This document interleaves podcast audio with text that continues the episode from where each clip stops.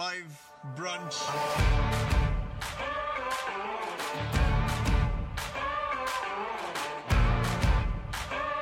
We are live welcome to another episode of Live Brunch. Live Brunch. Live Brunch. Autopilot. Wow. Welcome to our last. Sorry, I just shouldn't be saying last. Welcome to our episode of Live Brunch. Um, and yeah, that's starting through me. Last? no, sorry. Do you know It- something we don't know? I do know something that you don't know, Is the but world just end? but let's ignore What that. is it? Is it the second now. coming? It could be. Guys, it is the second coming.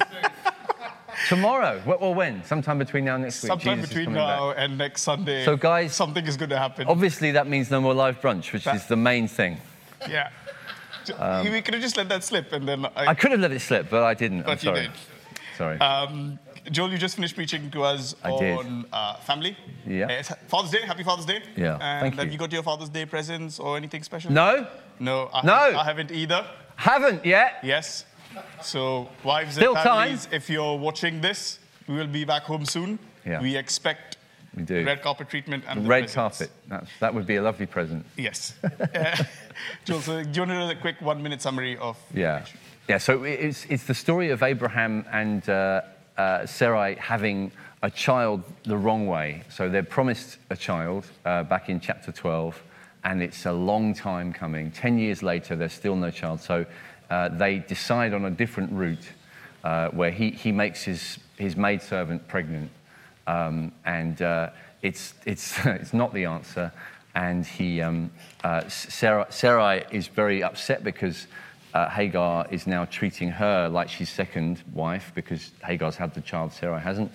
And so then Sarai decides to send Hagar um, into the wilderness, which is cruel of her. Hagar is left out there pregnant in the, in the wilderness. God meets her and looks after her at a well and makes promises. And that's where the story, that's where the chapter finishes. And we just talked about, well, we talked about a lot of things, but that, that's the story. It's really about how we make dumb decisions when we don't trust God. Brilliant. You could have just said that have said last line and we would have been happy.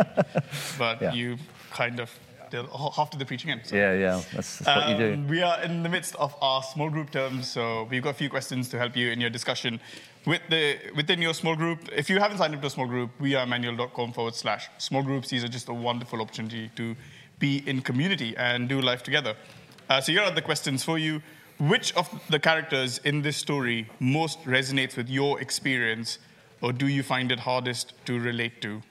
Second question How can we avoid the mistakes of this passage and allow God's voice to shape our households?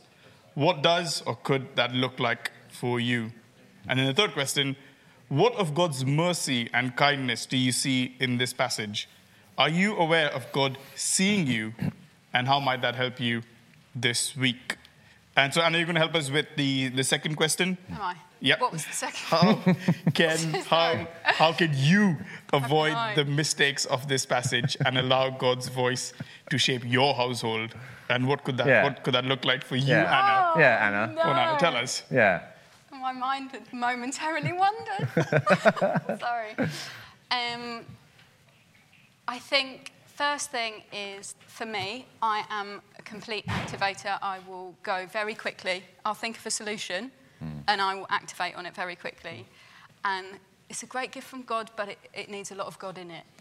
Um, and so for me, it's not activating immediately. It's remembering, okay, I don't need to come up with a solution and an answer immediately. I need to come to God first. And I think it's out of that place of coming to coming to God and sometimes it's coming to him and then coming to him again and then another day and then with somebody else and then with somebody else and another day that you then find that place of peace even in the situation and it's out of that place of peace that you can then start to hear God, hmm. I think. For me, that's what I find. Otherwise, I'm just too quick to come up with my own solutions. And it hmm. might be that those solutions were right and good, but actually, whatever the solution is, if it's done out of the wrong motivation of I'm in the driving seat and I need to solve this, hmm. then that's a problem. Hmm. Because actually, what God looks at all the time isn't necessarily our actions, it's our heart behind our actions. Hmm. And so we just need to make sure that is right first. It's really Brilliant. good. Brilliant. Yeah.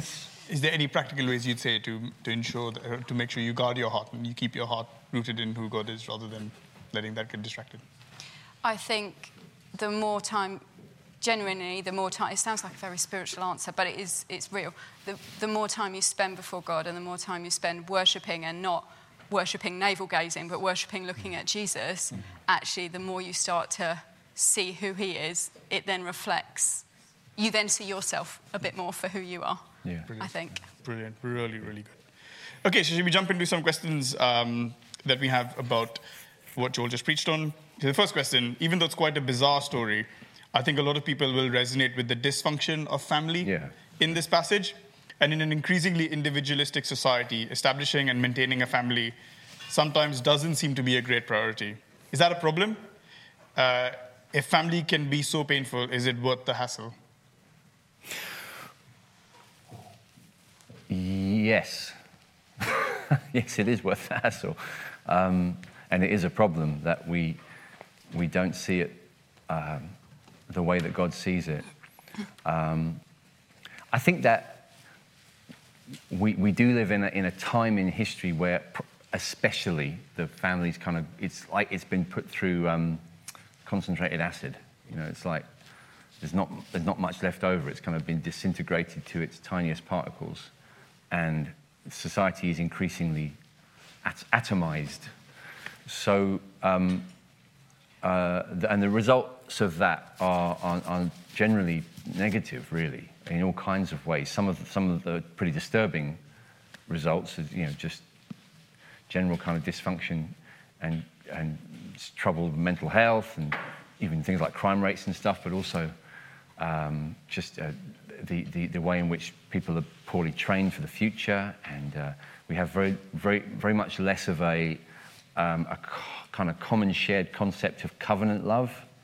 Um, we tend to uh, revert to a kind of uh, reciprocal kind of love as the only real way. You know, if, if my needs aren't being met in this relationship, it's valid for me to abandon it, um, which is a, which is increasingly seen as the normal way to think, even about marriage. You know, if this isn't making me happy, then uh, I, it, it, I'm kind of, it's appropriate for me to move on um, and screw the results, to be, to be frank. Um, and that's disastrous for everybody, not just for society at large, but for the individual himself, because they're making decisions that will hurt them, really. Even though, like Sarah, we might think we have a rationale. We might think, well, you know, this could work out. You know, I leave my husband, or I leave my wife, or I, I, I just flirt with this other person. Ah, it'll work out. Um, it doesn't work out. It just doesn't. It doesn't. The stats say it. You don't need a Bible. The stats say it. Um, if we if we want you know, if we want extra information. So I, I think I'm answering the question. I just think it's a it's a definite no go. And so part of the I would say, you know, if someone says to me, what is like top three priorities for people who love Jesus in 21st century Britain, what is it we should be attending to? What is it we should be trying to achieve? Priority thing, I would say rebuilding the family, rebuilding marriages and family. Definitely in the top three, if not top two, if not top one. It's like, what could be more important? So if somebody who's watching this is having their mind blown by what you said about in terms of the, the top three, and they're saying, wait, hold on a second, I thought it's very much about uh, who I am and my identity and fulfilling the purpose that you know even God has for me, Yeah. His plan for me. Yeah. And, and you're talking about, about family and you're talking about something else. How do you get them to reorient their thinking into seeing, no, actually, this is a lot more um, of, of priority than the individual, individualistic approach to themselves, their identity, that sort of thing? I guess, I guess I'm um, aware of how much we've kind of flipped socially without necessarily everyone sort of noticing. Um, and so, you know, that, that myth of the frog in the kettle, you know, I don't know if it's true or not, but they say, you know, if you put frog in hot water, it jumps out. Put it in cold water and gradually raise it, the frog boils because it doesn't notice until too late. Really, things have changed so much. People don't even, so Christians don't read their Bible even with that, those glasses on. They read it through the individualistic lens, not realizing that in this society in which this was written, it was completely normal for people to think, a priority in my life is to lay my life down for my, my wife. Or to, I'm, I'm, I'm not an island. I'm not. That's not. I, I, and actually, that's not the best way for me to flourish as a human being in a kind of an individualistic way. Uh, to, to uh, just to, to think following Jesus is just me and Jesus, as if I'm going to save the world, is, is, is, um, is simply not very fulfilling anyway. Mm. And so, you know, I, I, kind of, I delight in preaching at New Day, for example, with like 7,000 teenagers. I love preaching to them about getting married and having kids. Because no one talks like that to teenagers. Everyone talks about going and saving the world. Everyone wants to save the world, but no one wants to do the dishes. Mm. No one wants to build a community in a house. And actually, that's one of the main ways you will save the world, is by loving someone for the rest of your life and staying committed to them and raising children to do the same. What better thing could you do in the world than that? What, what, tell, tell me, what could be better for the world than that? But oh, we'd rather do it, it's, just not glamorous. Mm. And we, we just we haven't understood some main principles. That doesn't mean that there aren't people who are called to a single like that's a major caveat. We've got to be really clear about that. And I'm not emphasizing that today. So that's for another day. That's, so don't get me wrong. That's very important. But when we emphasize, when we kind of protect that space, we mustn't do it at the expense of the, the reality that for most people, the right thing in life will be to take this part of life very seriously. Mm. Well, actually, in um, Genesis, when you look at the creation story, I was listening to something about this the other day, that you know, God made this and it was very good. God made this and it was good. God made that and it was good. God made the other and it was good. God made man, it was very good. But then the first time it wasn't very good is man being on his own. Yeah. That actually, Absolutely. from the very beginning, and obviously then he brought Eve, and that's about husband and wife, but there's the whole thing actually that God is in relationship with himself, and then he created us, and we're on our own, and that ain't good. Yes. You know, God's created us from the very beginning Absolutely. to be in relationship. Brilliant. That, that's what we're created to be. That's part of our DNA as creatures. Brilliant. What's the knock-on effect that this would have on the church and community? So the, the emphasis on family. I think that, um, I mean, it's, it's, it's, you need to ask somebody today, who are you? Um, I, I, say to, I guess, particularly someone in a kind of Western context, who, who are you? Tell me about yourself. Uh, give, I'll give you 60 seconds to do it. Um, and then you ask the same question to someone in the Bible, or, or even someone in a non Western context today, um, and the answer will be quite different. They'll talk, the answer you get from, a, from a, someone in the Bible would be, I am so and so, son or daughter of so and so, son or daughter of so and so. And the sense of identity with family is a huge thing. I think trying to um, cultivate that in our lives so we feel a, a genuine, deliberate sense of connection um, with, with the people that, that we're in family with is, is, a, is a huge part of it.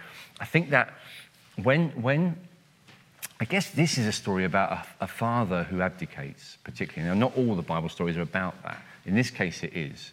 And very much like Adam, he abdicates his role. If he hadn't, um, it's more looking at what wouldn't have to happen. So if we say what would be improved if, if, uh, if we built family a biblical way, in some ways, it's almost rather like looking at what, what would we not have to put up with, rather than what, you know, would we get to, the, to, the, to Mars quicker? Would we, do, would we achieve more? As a, I don't know. But there's a lot of things that we would have to put up with a lot less of if, if, if there was a kind of uh, commitment here. And I guess um, in, in, in, this case, this is one example, it is the kind of active sense of spiritual responsibility that parents, and in this case, especially a father, should have felt. I would say to dads as we come out of lockdown, I mean, I said it in the sermon, I'll say it again. Let's start praying about what it means for our family to come back to live worship. I think that dads are going to have to play quite a big part in that. I think it'd be very tempting for dads to leave that to their wives mm.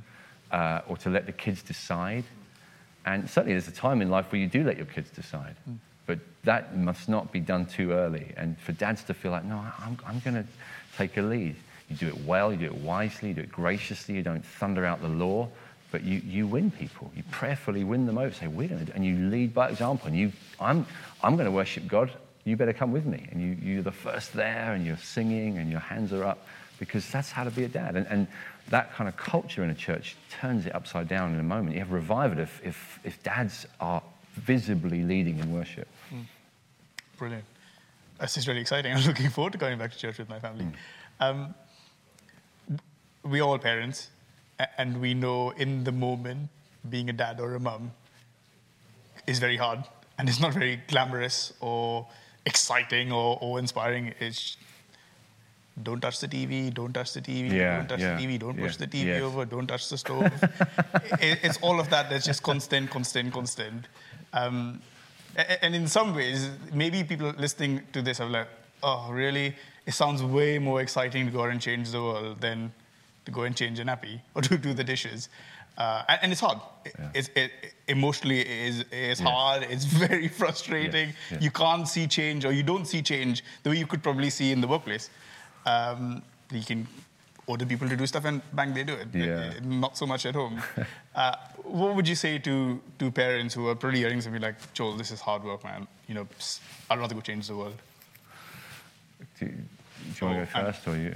Well, I'm just thinking actually recently that some of the conversa- conversations I've been having at home are ones that are reflective of changing the world. I'm talking about um, all sorts to do with gender and sexuality and, um, you know, I want to believe in God, but it's hard and it's boring and da, da, da, all these like real things and you know how do i have control over my mind and you know this is the stuff that actually when we're changing the world Yes. with other people we're having the same conversations but we get to do it with little ones who live with you so you get to do it all the time. And it is does make it harder because then they won't go away.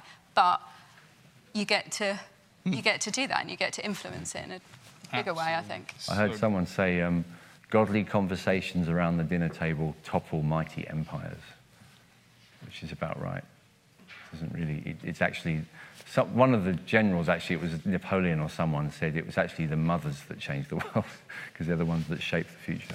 But it is, I think that kind of is exactly what, it's, it's that kind of vision. So mm. thinking, no, no, this, this is where the real action is. This is the real action. The other stuff is kind of icing. You know, and if it says mothers then then that's an encouragement to dads don't just disappear off Yes, yes, Ah, yes, absolutely. yes. get there, get in those conversations, do the putting to bed when Yeah. you can have those conversations and all the rest. And I guess actually trying to, um, I, don't, yeah, I think doing it with, it's like doing it with faith is the point, isn't it? Because I think what the question comes from is a kind of, it, it, it's, it feels like this isn't working, it's not, it's, this, this isn't any good. I get that. I think the feeling of fruitlessness, the feeling of frustration, sometimes heartache, it's very real. And uh, I, think it can steal our faith. And you know, whatever's not of faith is, is sin. And so coming into this whole thing, journey of I'm going to raise my kids, I'm going to do this, I'm going to do this wholeheartedly, it does require faith. Um, if we just do it because because that's the rules now, that's what the preachers. I, I don't know how fruitful that will be. And uh, so stirring with faith, asking God for faith and a vision for it is key. Brilliant, brilliant. Mate, if, if people don't really get uh, more into this, the, the you know the, the family being priority, the importance of the family, any resources that you recommend that they look into? Yeah, I, I'd, I'd recommend um, so many, and maybe we should put a few some in, in show notes and that sort of thing. But um, I think one, one thing that I read recently that I found particular, two things that I read recently that I found very helpful. one of them is Paul Tripp's book. Uh, I think it's just called Parenting or Parent, Gospel centered parent. No, it's just parenting. Parenting. Yeah, yeah. I, that's a that's a classic. It's a, Okay. it's a really superb book. Parent, just parenting. Paul Tripp, double P. Yeah. And the other is, um, it's called Love and Respect in the Family. Love and Respect in the Family. I can't remember the name. I think it's Eg- something Eggerich. Eggerich. His surname is unusual, but just Google Love and Respect in the Family or whatever Brilliant. search engine you use, and get that book because it's it's just so wise. He does a So- podcast with his son as well, where they. yeah, that's Okay. gold. That's It- it's brilliant. very, Does very one for marriage and one for, Yeah. for, for parenting. Just outstanding. Great. Anna, any recommendations? I would, no, not books, but I would say find families around the church who you think could do it well and see if you can get time with them. If you can't get time with them, talk to them on the phone or, you know, whatever. But I think it's actually just being inspired by Yes, yes, families yes. who are doing it well, mums Yes. and dads who are Superb. doing it well. Um, we've only got time for probably one or two more questions.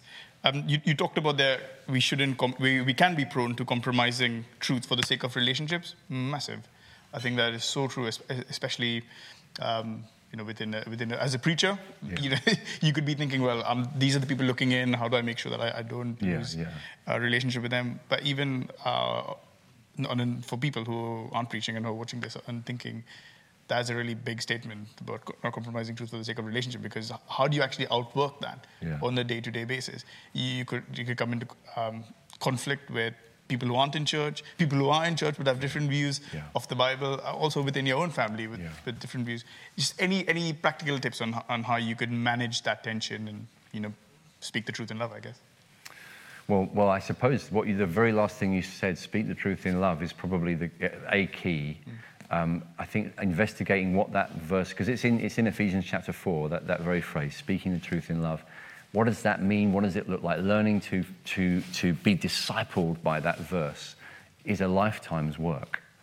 And um, I, think, I think that's, that's, it, def- it defies a quick answer, really, but I would say meditate on that very thing, speaking the truth in love. It's a biblical theme. Know, Jesus filled with grace and truth. These, these combinations are in Scripture for a reason. So learning to, you know, seeking out, seeking God, saying, give me wisdom at how to do that. Everyone's experience will be different, and their story will be different, and it will take you in different, sometimes painful directions. But if you hold on to that commitment, truth in love, truth in love. It's not truth without love, it's not love without truth. It's got to be that combination. And you, you prayerfully pursue it, then we're, we're on the right journey. Um, but I, you know, I think it will all be very different for different people, how it, how it, will, how it will look. Superb. Well, our time has come to an end. I, ju- I love the stuff you shared on, on family. You know, maybe we should start doing a podcast on family and interview people around family, just get people about. Sorry, this is an idea. I shouldn't be saying out ideas. Uh, but thanks so much for joining us for this episode of Live Lunch. We look forward to being with you next week. Tune in at 10 o'clock uh, for our live stream or sign up to one of our services. We are manual.com services and you can be with us in the room. Have a lovely weekend and happy Father's Day.